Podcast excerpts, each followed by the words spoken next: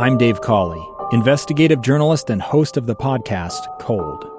In October of 1985, a woman named Sheree Warren left work at a busy Salt Lake City office. To meet her estranged husband at a downtown auto dealership. She never made it home.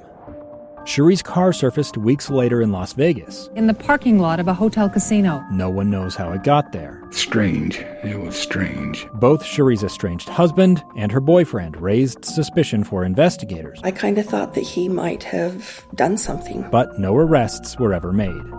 In Cold Season 3, we dig into double lives, make new connections in the case, and examine the difficulty raised by reasonable doubt. We want answers just as much as anyone else. They have creeps like that now, too, so nothing's changed. That's the new Cold Season 3 The Search for Sheree, now available anywhere you get your podcasts. Utah's best athletes count on flexibility, speed, strength. And the Jazz pick up their 22nd assist. So they count on University of Utah Health. Real Salt Lake puts this game away. And so can you. Leading doctors, a world-class environment, award-winning innovation, care to be great. 14 unanswered by the Utes. University of Utah Health, caring for Utah's best and yours. Schedule your appointment now at uofuhealth.org slash care to be great. Locked on to Utah's highest rated, most listened to sports radio station. It's my station. It's my station. This is, this is, Hans Olsen and Scotty G on 97.5, the KSL Sports Zone.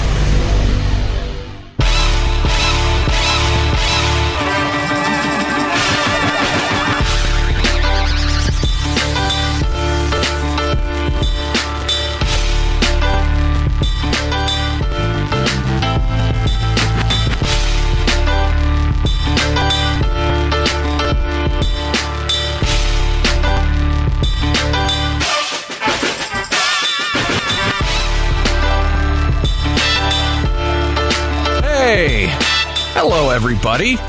Hans and Scotty, 97.5, the KSL Sports Zone. How you doing, my man? Doing really good. How you doing? I'm doing great. Good. I'm You're ex- here. I'm excited. Yes, I was going to leave this morning and do the show from uh, from uh, down in Vegas, but I thought this morning, why?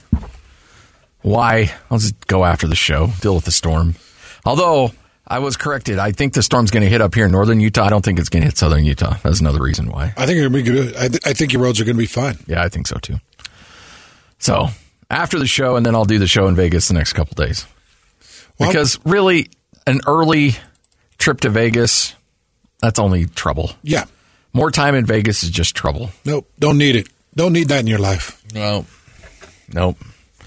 So, yep, conference tournaments will get underway. Utah's in action later on tonight. Of course, BYU's already done. Utah State will get underway tomorrow, and uh, off we go, Hans. Nice. Fired up. It's going to be a fun weekend. A lot of good basketball. A lot of things to stay, stay tuned to. You know, you got the Jazz that are doing their thing right now. I think that the Jazz have found a pretty nice pocket, getting done what they need to get done, playing the guys that they need to play, but keep losing. Yes. I think that's going extremely well. Spring ball is continuing on. BYU's practicing again a little bit later this evening. I guess this is the first time opportunity for recruits to get out to spring ball and stuff. Yeah. So you got all kinds of stuff that's going on down in Provo. Just trying to pay attention and keep up with the transfer portal and all these different names and watching the different talent out there just to see what BYU's doing. It's just a busy time. I was talking to a friend earlier this morning, and uh, he's got a son that's heavily recruited, and he's just like, this recruiting world is a mess. And I might add, like, I do not, I mean, I envy you a little bit, but a year from now, I can't imagine what life is going to be like for you guys. Don't know, man. It's just depends. Depends on what he does. If if he's committed to it, I think he'll be an incredible recruit. I think he'll be a huge recruit. I mean, he's already getting plenty of contacts and he's got opportunities already, and he's doing his thing. But he's just you know he's just a baby, just a little baby Yeah. buffalo, little sophomore, fresh faced puppy that keeps growing. I don't know if he's going to hit six six, but he's six five and a half without shoes. You worry too much? Like, is there a thought of like too tall? No, No, okay. No, you just slip him over to left tackle and you're good. Too tall would be over six eight, and there's not a chance he's getting anywhere close to six eight. Okay, that just it genetically just shouldn't happen. It won't happen. You get in that six six range, and high schools are going to move you out to the tackle spot at six six. Doesn't matter what you do, but you could still play an interior position at the college level at six six pretty well. Okay. Um, but my guess is he'll probably move out to tackle if he does hit the six six mark. But he's six five and a half. But what what was this guy that you were talking to? What was he saying that's so difficult? Well, it's just that uh, dealing with schools and they're just it's just suffocating. Like the amount of text messages and phone calls and even just snail mail, just eh, they will they want to be in your face twenty four seven and they don't want to give you any room to breathe because they think if they let up, somebody else is going to sneak in there and steal you away. Yeah. And he just goes, that's the one thing that's been really surprising is just the level of suffocation of just like, there's no break from it ever. It's a good problem to have because there are so many kids out there that would do anything yes. just to have one Yep. coach send one letter. And so many kids don't even get a whiff because of their size or their athleticism, but they play really well at the high school high school level. Yeah. They're good high school football players. And in their mind they're thinking, I should at least get a letter. But they don't get a letter. Just an invite to show up on an unofficial trip. Well, one thing that Will Snowden has talked a lot about as he's joined our show over the years is it doesn't really matter. The level doesn't matter. Yeah. Find the money. And there's money out there for football. There's money out there at the JUCO level to the FCS to the FBS and all the way through to the P5s. There's money out there for scholarships and there's opportunities to play. If you're really that hungry to play, you can find a place to play. I've seen a lot of kids that come through the high school ranks and I've seen them get those JUCO offers or the the division 3 offers, you know, the kind of the lower level football offers and they'll pay for your school and you can get your GEs and you can start into your college life and possibly get recruited out of that level to a higher level. And I've seen guys say, no, I don't. It's not worth it to me. I, that doesn't make sense to me. If you follow the trail on some of these guys, like JJ Watt, follow his trail. Yeah. Central Michigan. It came out of a, just a deep passion for the game. Didn't matter where he played. Yeah. He was just going to go play, have his college paid for, and see what happens. The weird thing is, so many bodies mature at different ages. So, Rock, my son Rock right now is getting his height. And he got his weight early, but he got baby weight. It's not the best weight. Got his weight way early, way before his height. Now he's getting the height and the baby weight's falling off. He's still a year and a half away from getting that Olsen muscle, the Olsen build. It just comes late. Yeah. In the meantime, you can do what you need to do to be successful with what you've got at that point. But kids mature and things change. That's why with college coaching, there's a lot of projection that goes into recruiting. You have to project. Yeah. You know, you've got to be able to look at a kid and say, okay, I know who his dad is. I know Yeah. his mom. I see this kid and he's growing, but huh, he's a junior going into his senior year and he's still a little unorthodox. You have to be able to project and say, that kid's going to straighten out. Yeah. I there was another kid that I knew that I knew the family and uh and he was getting recruited and the coach comes up, attended one of his games, said, "Hey, where's your parents at? I want to meet your parents." And uh, so the kid took him over, met, invited, and met the parents. And he goes, "All I wanted to do was just see what mom and dad look like, and see what the frame was, and what he's working with, and what you know another ten years, or I mean, you know, five years might look like." Yeah. Um, here's another story. Um, and I I know who the player is. I won't say who the player was, but he played basketball at the University of Utah. And anyway, the kid was rail thin. Rick Majerus goes into the kid's home and tells the kid, he goes, Now, I'm a little concerned about, you know, him being able to put on weight, but after seeing mom, I, I can see that he'll be okay. He'll be able to put on some weight. Huh. Really? He said that out loud. Said that, that wasn't inner monologue? No, he said it in the home. said, That well, didn't that well, didn't just go through his brain. He said, "Well, mom, uh, mom's putting on some lb, so yeah, I think he'll be okay. I think we'll be okay. We'll be able to put some weight on him." Oh boy, unbelievable! That's Rick Majerus.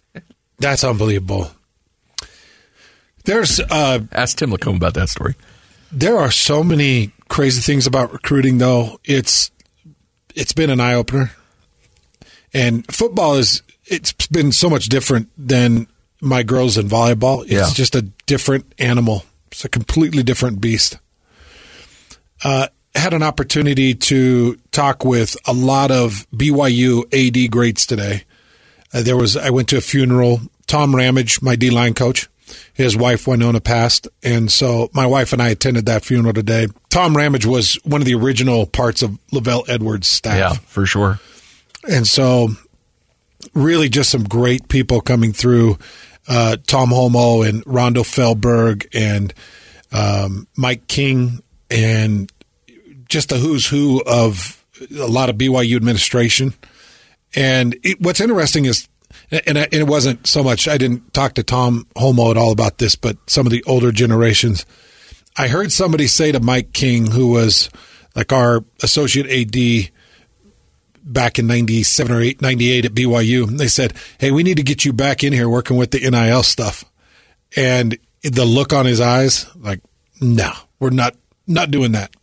The, just the way the world has changed Yeah. from when Rondo was in there or Mike was in there, it has evolved so much, Scotty, in the world of recruiting and paying recruits. And I know it's not legal to pay recruits to come play, but these collectives that are feeding money and putting these avenues out there for kids, it is changing so much. And so here I am at the funeral of the wife of my coach in college.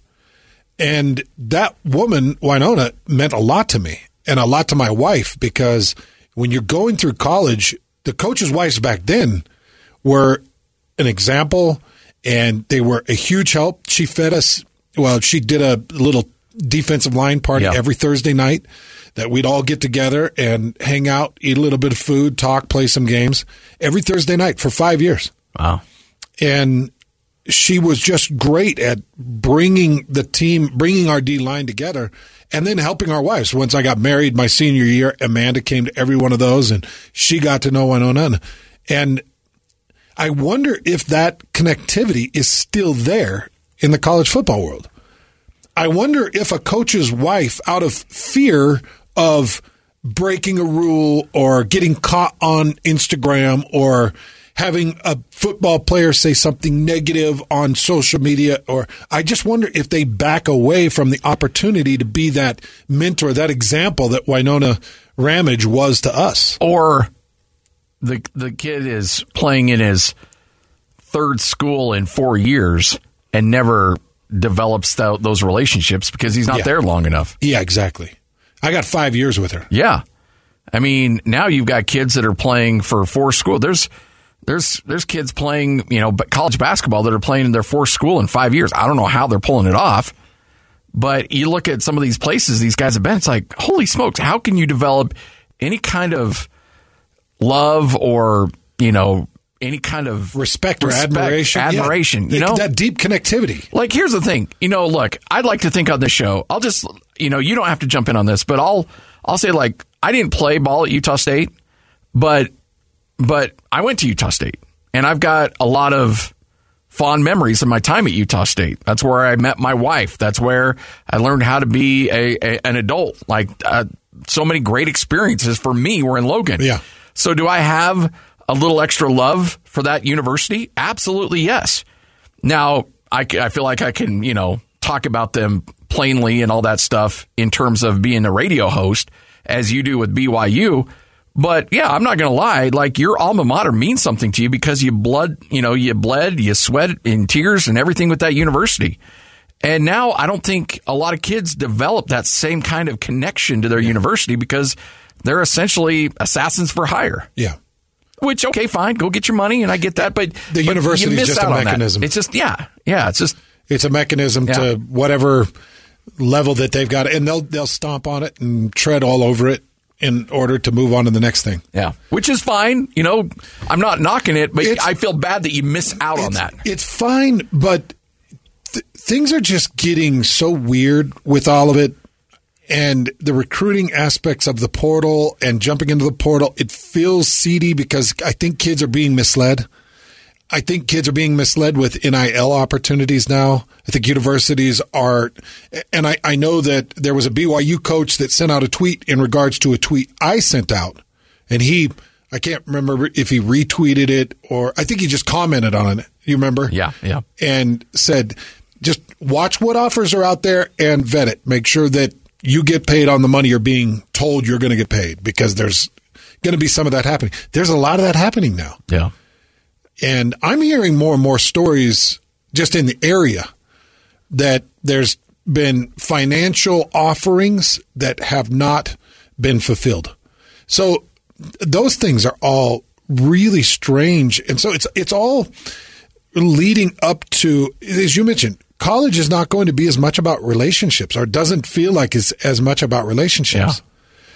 Yeah. And here I am trying to explain to my son that because I'm I'm trying to teach him whatever university you choose, or if you choose to go play college football, whatever you decide. If you choose a university, it has to be end of world stuff. It's not I'm coming into my junior year and I don't have a single start. Or I'm coming into my junior year and I haven't got an on-field rep yet. I, that that to me is no reason to jump into a portal. That to me is a reason to kick yourself in gear and say, okay, I've got to do more. I've got to do better, not leave the situation. Yeah. Oh, but a coach hates me. It's politics.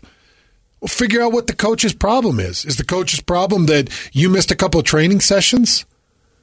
Is the coach's problem that you are undersized? You're physically not strong enough. Can you be honest with yourself and say, what is it that's holding me back? And then address what that is and advance and get better and compete and get stronger and show coaches what you got. I, I still think that Cameron Rising's story is one of the better stories at the University of Utah. Yeah. Now he is a transfer. He right? is a transfer. So he started with university. I can't remember was what it Texas. Man, I I can't remember what his start was, but as he comes to Utah, watching Kyle Whittingham and that coaching staff tried to feed these transfer, these quarterback transfers in front of him, and he just kept fighting. Yeah. And fighting. I think that that's given him the identity he currently has. I don't think he'd be that quarterback if you didn't do those things. Agreed. Agreed. So instead of tell, turn and tell and running, he endeared himself to a fan base. He's won a couple of Pac 12 championships.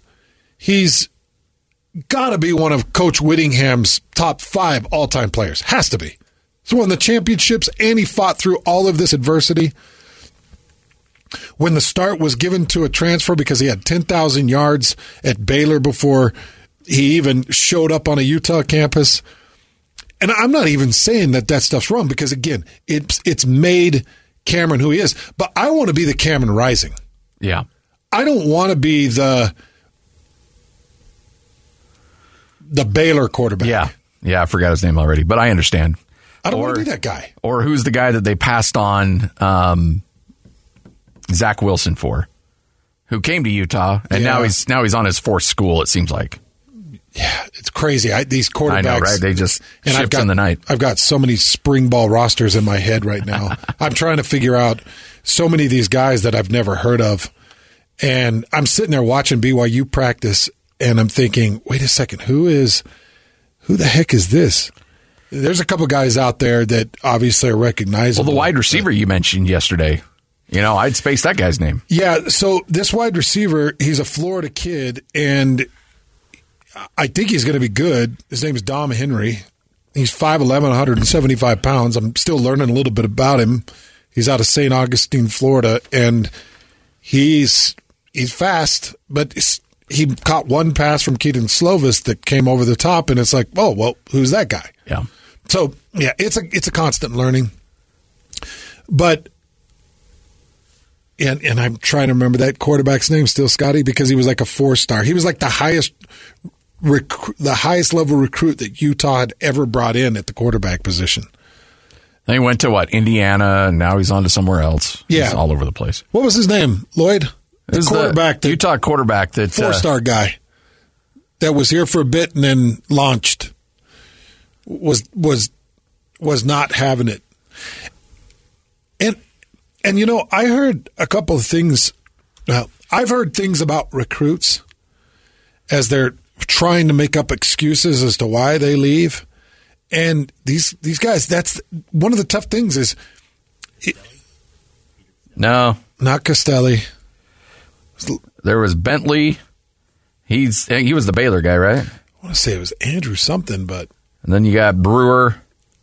Was oh, was it one of one of the ones that played? It was the one that Zach Wilson. Uh, yeah, it wasn't Bentley. It wasn't they Brewer. Gave, they passed up on Zach Wilson for. It's like a four star kid oh, that was here um, for a um, minute. Jack got, Tuttle. There we go. Thank you. Thank you. What type? What is that? Three years ago now? Yeah, two or three years ago that he's left. Just got a text from our our buddy who makes the championship belts. Remember those? Oh yeah, yeah, yeah. Those. We need nice. to get a zone one of those. Yeah, that'd those be pretty tremendous sweet. work. So, I'm I'm hoping to instill in my son, and this is just my this is my angle. I'm hoping to instill in my son that it's got to take a major some okay. natural disaster, some big shift in order for you to transfer. Okay, let's all right. So let's say he goes somewhere, he's having success, he's starting, he's playing well, he's getting every opportunity, but he's making $2,000 a month from a collective and a major P5 blue blood comes in and offers him $10,000 a month in a collective. You had to do that, didn't you? So he's getting every opportunity. Everything's going well. Loves his coaches, loves the school, great friends. Maybe I shouldn't put you on the spot there. But I think that's a tough decision for a kid. As a parent, it's tough because you know, Scotty, think about if you would have had, and I'm just making it, I'll make it somewhat relative. If you could have invested $5,000 or $6,000 into anything when you were 20. Yeah. I think I read something if you were 21 or, or you know, in your early 20s, if you had invested 15,000, by the time you retire would be several million or something several, like that. Several million. Yeah. You know, uh, it's so funny because me and my old teammates from BYU, we talk about the land at the point of the mountain. When when we would come around the point of that mountain, we'd leave Provo and come over to Salt Lake for the dance clubs and some of the nightlife. I know that there's NBA people that don't feel like there's nightlife, but that's where we would come for nightlife. Yeah. And there was nothing. nothing. There wasn't a single street light. Yeah. There was no dinosaur museum. It was just an empty hill. And we always think you could have got that money for, you could have got that, some of that land for nothing. Nothing. Absolutely nothing. And if you got money and some level of idea and understanding of growth, you put that money in, it'll be millions by the time you're done. To have money at that age and, and to have proper guidance with the money, that's a difference maker. But even then, I don't think so, Scotty. Even then, you would want to explain to your son, hold up to your commitment. Yeah. Well, yeah, but dad, they're not holding up to their commitment. I, I understand, but you understand they don't hold up to their end of the bargain. How do you feel about them? I feel like they're trash. Okay, so what's going to happen? What are people going to think when you don't hold up to your end of the bargain? They're going to think I'm trash. Right. So if you can hold your agreement, as long as you can hold your agreement, that's the way you got to do it, son. That to me, that's integrity. But but there are cases, Scotty, and and and you know I'm a physical level coach. Yeah. If a coach roughs my son up, grabs his face mask, spits in his face a little bit, calls me and says, "Dad, I'm done." I say, "What happened?" He grabbed my face mask, shook my head, spit in my face a little bit. Son, you're gonna have to toughen up, get better. Why was he screaming? I took a wrong step on a on a backside direction. Why, why did, did take the right step? Maybe he won't scream in your face. There are some things that will cross the line, but it takes a lot. Yeah. Mainly because of probably what you and I went through and we, what Lloyd yeah. went through in, in our time with coaches. Coaches were unbridled in our day. Coaches were pretty unbridled in our day. Oh, yeah. Yep. All right, Hans and Scotty. Bryan Fischer is going to join us next. This is 97.5, the KSL Sports Zone. Wherever you go, the zone will be right there with you every step of the way. It's the all new KSL Sports app. I love it. Where you can listen to the zone wherever you may be. Listen to me, this stuff is available everywhere. It's your new home for streaming the zone and getting all the latest news, insight, and analysis of the teams you can't live without. It's the all new KSL Sports app.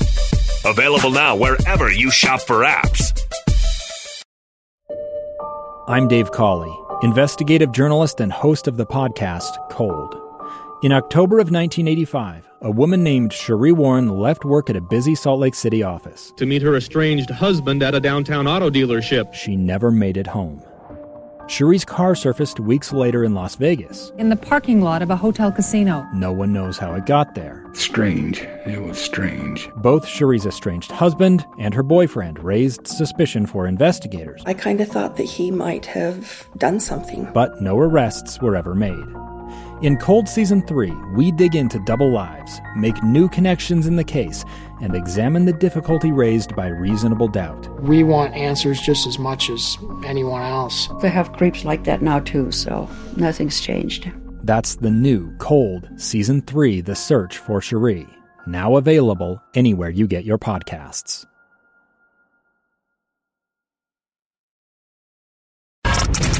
You're locked on to Hans Olsen and Scotty G. G. G. That's right. Yeah! On 97.5, the KSL Sports Zone.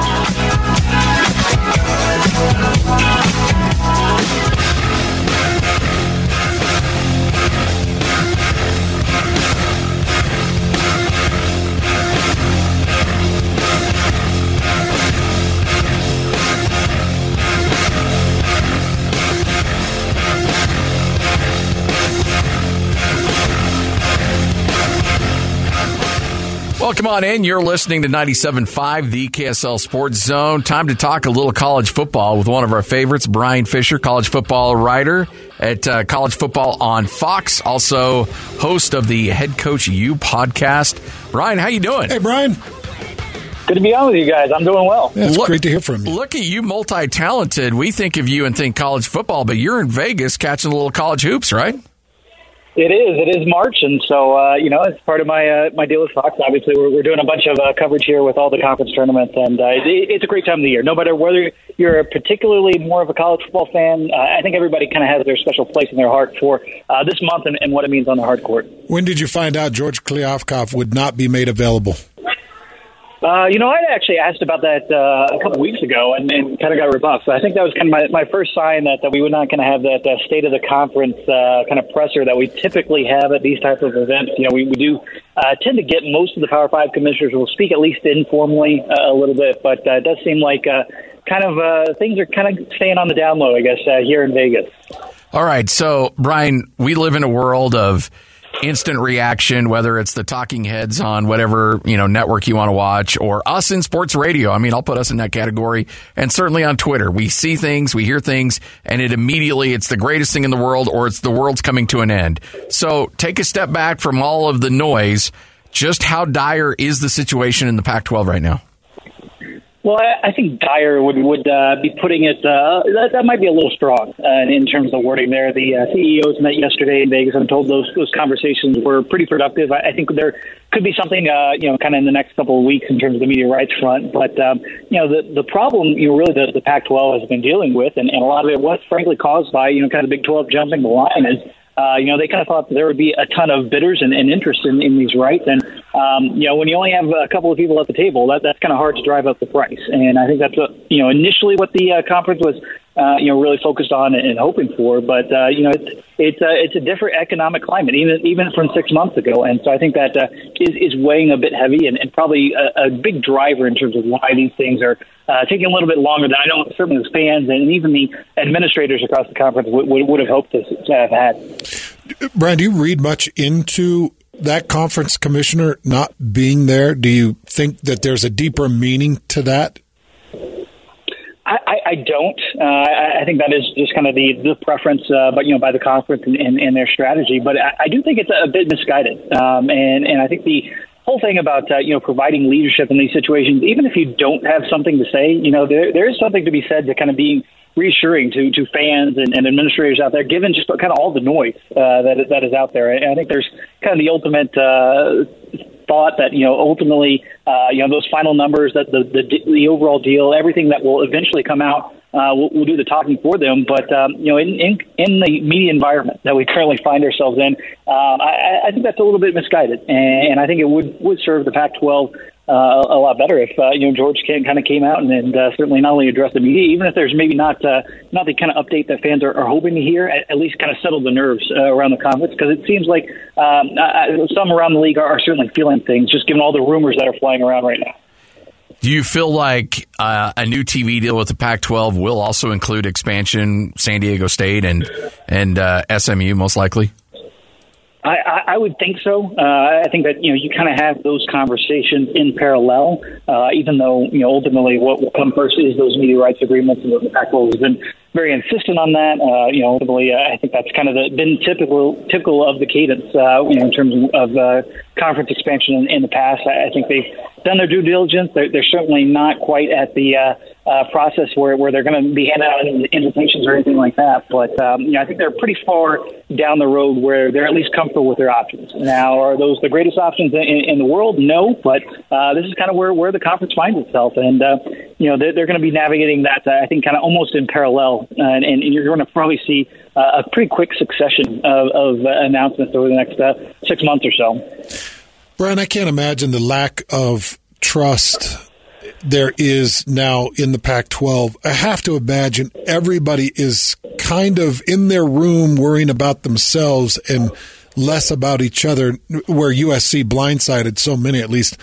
That's what it's certainly come across to me as me as I've, I've talked to more and more people that are on the inside of things. It, with that lack of trust, are you ever going to get these guys to sign anything with any type of length of agreement in in uh, in standing firm in that conference? Well, you know, I think uh, media media deals are typical drivers of, of conference realignment. So, uh, you know, there, there's not necessarily all that much out there, especially if uh, you know, given the, the transition the Big Ten is going through with a new commissioner coming in. You know, that there's really not uh, much much out there in terms of the next five or six years. Now, if you're talking about uh, you know, is there going to be a long-term deal presented, something like that? I, I think that would be uh, certainly raise a few more eyebrows around it. But I think everybody kind of understand where the window is and, and are at least comfortable with a, medium to kind of short term deal and, and, moving forward with that. And you know, it, it is interesting. You know, you talk with people around the, the Pac-12, and, and there is that kind of real sense of camaraderie. You know, everybody has preached, you know, that all all the ten remaining schools are you know together and, and all that. But uh, you know, at the same time, as as we have seen, not just with USC and UCLA, but um, really in, in all these conference realignment scenarios, everybody does end up looking out for themselves. So that that is something always to uh, to keep in mind. And you know, frankly, from from a uh, governance perspective, that's uh, ultimately what the president and, and athletic directors are, are really tasked to by by their university systems. So the Florida State athletic director mentioned that, hey, look, this isn't sustainable. We've got to find a way to increase our revenue. Uh, how ironclad is that grant of rights with the ACC? And at most, would it lead to um, maybe uneven distribution in that conference? Is that where they're heading? I, I think there is definitely some some huge groundswell there in the ACC for, for just that thing, and, and we've already seen you know Clemson's AD has, has kind of made similar remarks. Uh, you know North Carolina's AD came out yesterday uh, and, and kind of voiced the same, and so the, the heavy hitters in the ACC are, are making their position known and uh, drawing the line in the sand. And I think ultimately there's probably going to be something along those lines, uh, some, some some changes moving forward, and whether that's maybe keeping CFP revenue uh, to to themselves or, or something along those lines. I, I think you definitely see uh, a rejiggering of, of, that split coming out of the ACC because, you know, frankly, it, it, it under, it's understandable uh, why why they are making those advances. As much as you know, people want to talk about uh, being in a, in a league with uh, even members and all that. Uh, you know, the, the value that Boston College brings is, is, is a lot different from Florida State. So, um, you know, they're making that push. Maybe that can help close the gap a, a little bit in some areas. And, you know, frankly, the ACC is doing as much as they can kind of around the margins to kind of grow those revenues. And, and we'll see ultimately what, uh, what Jim Phillips and, and the crew there in uh, Charlotte uh, have, have in mind in terms of the, the timeline. But, but I do anticipate uh, something along those lines and changing the revenue distribution for the ACC uh, in the not too distant future. Well, as far as Pac 12 basketball is concerned, UCLA's had a pretty darn good season. Arizona, obviously very solid. Outside of UCLA and Arizona, how many NCAA bids do you think reside in the Pac 12? I, I think there's probably three. Uh, you know, a pretty pretty decent chance that uh, you know USC, even if they were to kind of go out in the first round, would, would probably be in. Now they're, they're probably not going to be a great seed. You know, maybe there's that potential for, for even going to the first four, depending on what ha- happens elsewhere around the country. But um, yeah, I think there, there's a pretty solid three, and then I think there is an opportunity, whether it's Oregon, Arizona State, if they can enhance their resume here in Vegas. Um, you know, they, they've got a chance to, to be the fourth, but it might be a uh, you know, where you kind of got to make a run and, and maybe lose close in the semis or something like that. But uh, both those programs do have work left to go. But uh, I think there is the opportunity for you know the Pac-12 to emerge with four bids, which, considering it, it's kind of been a down year out west, I think that's a, a pretty solid outcome if, if you're the conference office or one of the schools. I uh, I'll be down there here tomorrow. I call games for Utah State, and uh, the Mountain West is hoping to get three or four. Do you think that's in the realm of possibility?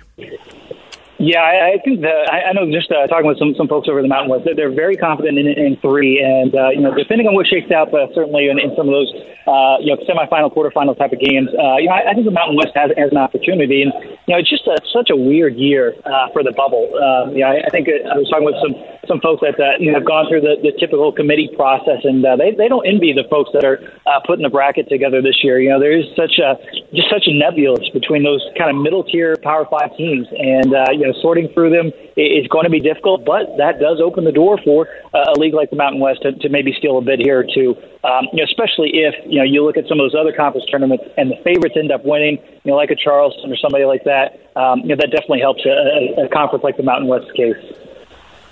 We so, oh, sorry. Go ahead. So, Bryan, as you kind of picture the Big Twelve coming up here next basketball season, obviously Scotty and I have a lot of interest in it because BYU is going to be a part of it now you look at it with Central Florida, Cincinnati, Houston, and BYU.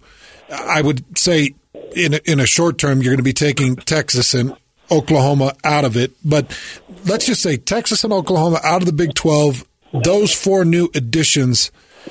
Where does BYU fit in that conference, in your opinion? Well, you know, certainly from from a basketball standpoint, you know, it's, it's a difficult time to kind of join the the, the Big Twelve in, in, in hoops, just because of you know the, the strength of the programs. Um, you know, you, you got to understand that um, yes, there are some transitions going on at, at Texas Tech and in Texas with uh, likely new coaches coming in uh, to both those spots. But uh, you you look at obviously Kansas continues to do their thing time after time. They actually just announced uh, you know some some big renovations out on the field house and a lot of their facilities. So you understand the money is there you know for Kansas to kind of keep this thing rolling under Bill Self. You got uh, Baylor obviously uh, you know rolling that they have a I think a really good shot at uh, winning the tournament this week. So it's just you, add Houston to that mix, which is going to be in line for the number one seed and really it's kind of playing a home game if they can make it to the final four it's just a tough basketball league. And, and then, uh, you know, a little bit things more wide open, I, I would say, in terms of, uh, you know, football and, and, and some of the other sports uh, in terms of BYU's perspective. But in basketball, they're going to kind of look at uh, kind of being humbled, I, I think, early on. It's uh, they, they can't make the, the early progress because it's, it's going to be an adjustment playing into a league like that where you cannot take a, a weekend off. You know, the, the teams are just that good. And really, anybody can can beat anybody, and I think that uh, has proven to be the case this year in, in such a deep Big Twelve. Well, we certainly appreciate your time. Enjoy uh, the uh, the the vibe down there in Vegas. Uh, always great. I love conference tournament week. Always a lot of fun, and uh, look forward to catching up with you again here soon. We'll be watching you, Bryan. Absolutely, sounds good, guys. Bryan Fischer, college football writer uh, for Fox, uh, and this week taking a stab at some college hoops too. Can you imagine? I tell you to go, you go. Can you imagine the Big 12 adding Houston, adding Cincinnati? Yeah. Adding Central Florida. Oklahoma's was the they've been the bottom feeder for basketball this this season, but Take out Oklahoma, take out Texas. They've got one more season, one more basketball season, right? They got one more football season and one more yes, basketball correct, season. correct. Correct. And then then they're gone after next year. What a what a wild ride that's going to be. I know. I can't wait. Honestly, I'm ready for. I mean, look, we always get to this point. We're like, oh man, let's get college football going. And uh, but this fall is going to be fantastic. Yeah, in this state, it's going to be lights out. There's yeah. Well, just following right now, following the Pac-12 storylines have has been fascinating to me. Listening to Bryan talk about, and, and, he feels like some of those early meetings have gone pretty well, where they get the presidents and chancellors and people start to talk and build a little continuity. I just think you have the potential of a lot of backstabbing. Yes. Well, I mean, let's go back to it wasn't the Pac 12, but it's the Mountain West. Our conversation with Jerry Bovee yesterday. And we asked him how those meetings, and like, oh, yeah, everybody's civil, everybody does their thing. But at the end of the day, you got one job, and that's to protect your university. Mm-hmm. That's why you're there. Now, you can do that collectively by working through others, and there might be, you know, you know, work for you to get better by everybody getting better. But at the end of the day, you're there for one job, and that is to protect you and your university and your athletic department and make it as great as it possibly can be and as financially solvent as it possibly can be. And so if it means you got to stab somebody in the back, yeah, you do it. Your job is not to make that other person no. feel good and cozy. No. And so if I've got to sit here in a meeting with you and convince you, hey, Scotty, we're all on board here in Hanstown. We are committed to this. And the second I walk out, I turn to my assistant and I say, "Hey, I, I got a funny feeling about him. I don't think, I don't think he's on the up and up because you're not on the up and up." Yeah, I just feel like everybody is so out for themselves. So being able to come to any type of long term agreement on grant of rights, it's not going to happen. No. You think Oregon and Washington want to sign some 10 year grant of rights? Not a chance. Not a chance, nor should they. Frankly, Utah shouldn't either. You'd be hard pressed to get five out of them. Yeah. All right, 97.5, the KSL Sports Zone, 1248. What you may have missed coming up next, right here on the zone.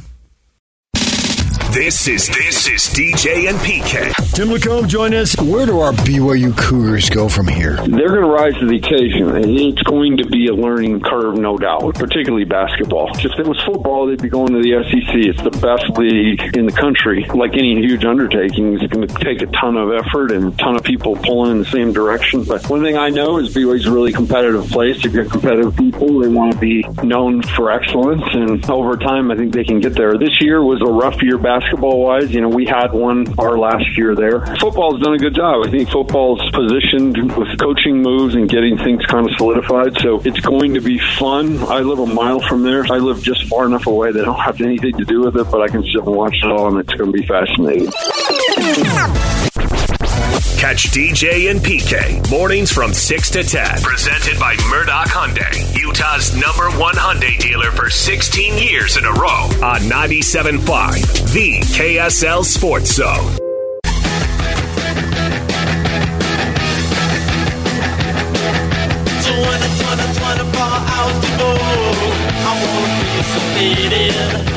Nothing to do, no way to go. I won't be sedated. 1254, Hans and Scotty coming up next. We'll chat with the great Kurt Helin of NBC Sports and ProBasketballTalk.com. You sure? We're hoping. We might double check with him. we'll just see. But it's exciting to catch up with him and be called Hans. When you talk to him, could you just be like, I know it's been five years, but could you the problem is he. I've heard him say Hans. Yeah. I've heard him say it. He even like apologized when he was yes. with us in person for saying Hans. I know he struggles with it more than anybody I think I've ever met. More than anybody you've ever met. It's pretty rough. I can think of something worse. Yeah, I can think of a couple. Does anybody care how the West Coast Conference tournament? It doesn't help when when Lloyd puts Hans Gruber on the uh, daily tweet. that was that was an act. No, that, that was nothing, you. That was had nothing to do with it. I swear. It's a subliminal mes- message no, to people. We're, we're doing a, a bracket here coming up, and it just, I thought of that movie. That's an 80s action, not a 90s Right on the cusp, but y- you get the gist. Okay, but this wasn't the on the cusp thing. Oh, stop. It had nothing to do with it. It really didn't. Hey, does anybody really care how the West Coast Conference tournament played out? Not now, no. Let me guess, Gonzaga won. By a lot. Yeah, Gonzaga. I, I actually watched uh, nah, probably about 10 minutes of it. They flexed. Enough to see them. And honestly, St. Mary's, the way they looked in that second half against BYU, you thought, okay, well, maybe that rattled their cage a little bit. They'll play much better. And that was not the case. That's their 10th tournament championship in 11 years. St. Mary's got one of those championships in 2019, but 10 out of 11 years, Gonzaga's rolled off these championships, and they just keep getting these exceptional players. I did think this is interesting because you got a huge history of Gonzaga basketball. Drew Timme scored 18 points in that game last night. It made him the all time Gonzaga leader, scores leader. So Drew Timme's doing his thing. It, there's a part of me that wonders if this is going to be the team that actually makes real noise. They had Gonzaga had a team went to the Final Four, right? Is that yeah? There wasn't a championship Gonzaga team. No, not a in the championship. They 10 played in the championship game. but they lost. did. They did make it to the championship game once. Yeah, yeah, yep. Makes me wonder if if this is a team. If Drew Timme can really get going, you got Malachi Smith, who's so good. Nolan Hickman, who's good. You've got um, Anton Watson, that's really good. It's a really good basketball team. And if they play like they did against St. Mary's, they really could take anybody off the court. Yeah. But, uh, you know, usually we say that about them, and more often than not, it's uh, not uh, not what they would like it to be. And I think that championship game, they went into that game undefeated and then got blitzed by, who was it? Yeah, undefeated. They go to Baylor. Yeah, it was the year they played Baylor, and Baylor beat them by 16. They were undefeated going into that game. They were 31 and 0, and Baylor just smacked them around. What year was that? That was two years ago. That was the 2020 21 season. And then last year they got bounced in the Sweet 16. Um, let's see, year before that. Oh, yeah, there was no tournament. Uh, let's go to the 19, uh, made it to the Elite Eight. Man, They're always in the mix, aren't They're they? always in the mix, but always a bridesmaid. Well, we'll see how they do this year, and they definitely earned their seeding, and they have put together a really good season. But that was a dominant win. They did lose a championship game back in the uh, 16 17 season in North Carolina 71 65. So they've been there twice. That was in 2016. Yeah, it was the 2017 NCAA tournament. Well, I can tell you, my bracket's going to have them making a pretty good run this year. That's a good question. I don't know what I would do with them. That's a tough one. You think they're a fraud? Um, Do you think the conference wasn't as strong? No, the conference never is strong. That's the problem with Gonzaga. And I think that's why you'll see them in whether the Pac 12 or the Big 12 in terms of a basketball only school because they play a insanely hard non conference schedule. And then they go into conference and they're, you know, playing LMU twice and Pepperdine twice and Santa Clara twice. And it doesn't give them a challenge. Remember, they didn't even win the conference this year. Yeah. St. Mary's won the regular season conference. Right. So um, it just seems like they're not they're never really peaking because I don't think they're challenged throughout the regular season. It is crazy their consistency, though. Yeah. And watching the time that we've watched BYU be in that conference and how many regular season games they lose and then comparing it to Gonzaga. Remember, I went back and did the math on all of that, and it, it was astronomical how consistent they are. BYU's lost 20 some odd conference games, and in that same stretch, Gonzaga's lost like four. Yeah. It's some ridiculous number like that. Now, the conference isn't great. Top to bottom is not great. Top three have been okay. Number one has just been a constant contender, Yeah. a true national championship contender. The thing that outside of St. Mary's, now BYU already had it cooking, but outside of St. Mary's, you know, when BYU in the 80s got really rolling in football, it elevated the rest of the conference. Sonny Lubick and Colorado State were nationally ranked. Ron McBride gets Utah going. And because other schools are like, we just can't get beat up like this over and over and over. This is embarrassing. And so the rest of the conference realized, okay, we have to commit to football if we're going to have this thing being remotely competitive. And I, I, I know, you know, Utah fans don't like hearing this, but I do think the excellence of BYU helped elevate a lot of teams, including Utah, realizing they had to be competitive. Mm-hmm. And it hasn't happened in the West Coast Conference. Outside of St. Mary's, nobody else is competing. Now, BYU didn't need to elevate. They were already great when they came into the conference, but LMU is not invested into its basketball program. Santa Clara, you know, you go down the list, these are still just a bunch of nobodies and they haven't answered the bell. And I think that's really annoyed Mark Few and Gonzaga. They're like, come on, let's go, let's go, come on, come on, come on, come on. Mm-hmm. And I think that's why they're going to bolt eventually and go somewhere and be a basketball only program. Sooner I mean, than, for a big time conference. Sooner than later. Yeah. I think. I mean, the Mountain West nearly got them. Although I do think the Mountain West was getting played a little bit a few years ago by Gonzaga because Gonzaga was saying, yeah, I'll, we'll come in as a basketball only school and let's go. And in reality, what they did was go back to the West Coast Conference and say we want to keep all of our NCAA tournament money. We want um, to not play a conference tournament game until the semifinals. Like they laid out what they wanted, and the West Coast Conference rolled over and gave it to them. And I think that was their their thought all along. I don't know if they really seriously considered jumping to the Mountain West. All right, 102, Hans and Scotty. This is 97.5, the KSL Sports Zone. Kurt Helin joins us next. I'm Dave Cawley investigative journalist and host of the podcast Cold. In October of 1985, a woman named Sheree Warren left work at a busy Salt Lake City office to meet her estranged husband at a downtown auto dealership. She never made it home. Sheree's car surfaced weeks later in Las Vegas. In the parking lot of a hotel casino. No one knows how it got there. Strange. It was strange. Both Sheree's estranged husband and her boyfriend raised suspicion for investigators. I kind of thought that he might have done something. But no arrests were ever made. In Cold Season 3, we dig into double lives, make new connections in the case, and examine the difficulty raised by reasonable doubt. We want answers just as much as anyone else. They have creeps like that now, too, so nothing's changed. That's the new Cold Season 3 The Search for Sheree, now available anywhere you get your podcasts.